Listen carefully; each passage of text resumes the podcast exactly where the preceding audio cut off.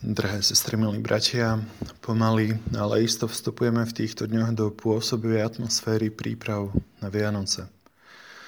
Nežnosť a šarm dodávajú tejto atmosfére istým spôsobom aj liturgické čítania.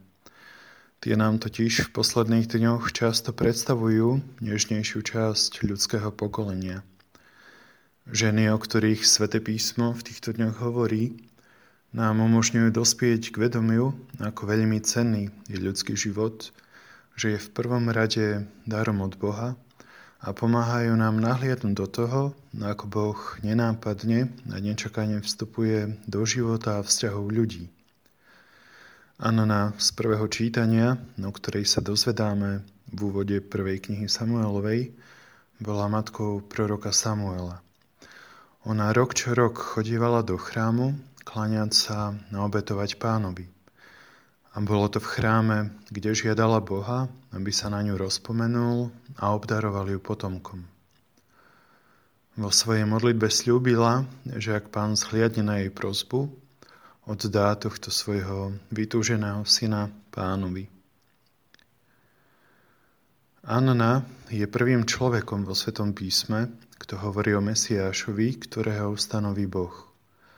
A tohto Mesiáša ona predpoveda vo svojom chválospeve, ktorý je veľmi podobný Máriinmu chválospevu, ktorý sme počuli v Evangeliu. Chválospevy týchto žien sú odpovedou na dar. Na dar života, ktorý pod ich srdce vložil Boh.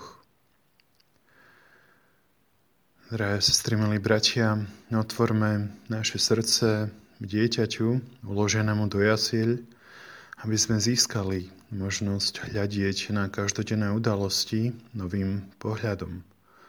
Podobne ako Anna a Mária.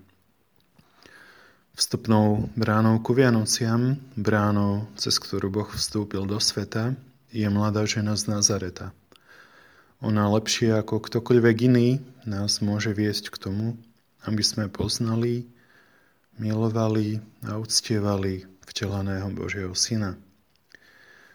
Nechajme sa ňou viesť a nechajme sa tiež preniknúť príbehmi biblických žien, aby sme s úprimným srdcom a otvoreným duchom nechali Boha vstúpiť do našich životov a skrze nás aj do života našich bratov a sestier ľudí.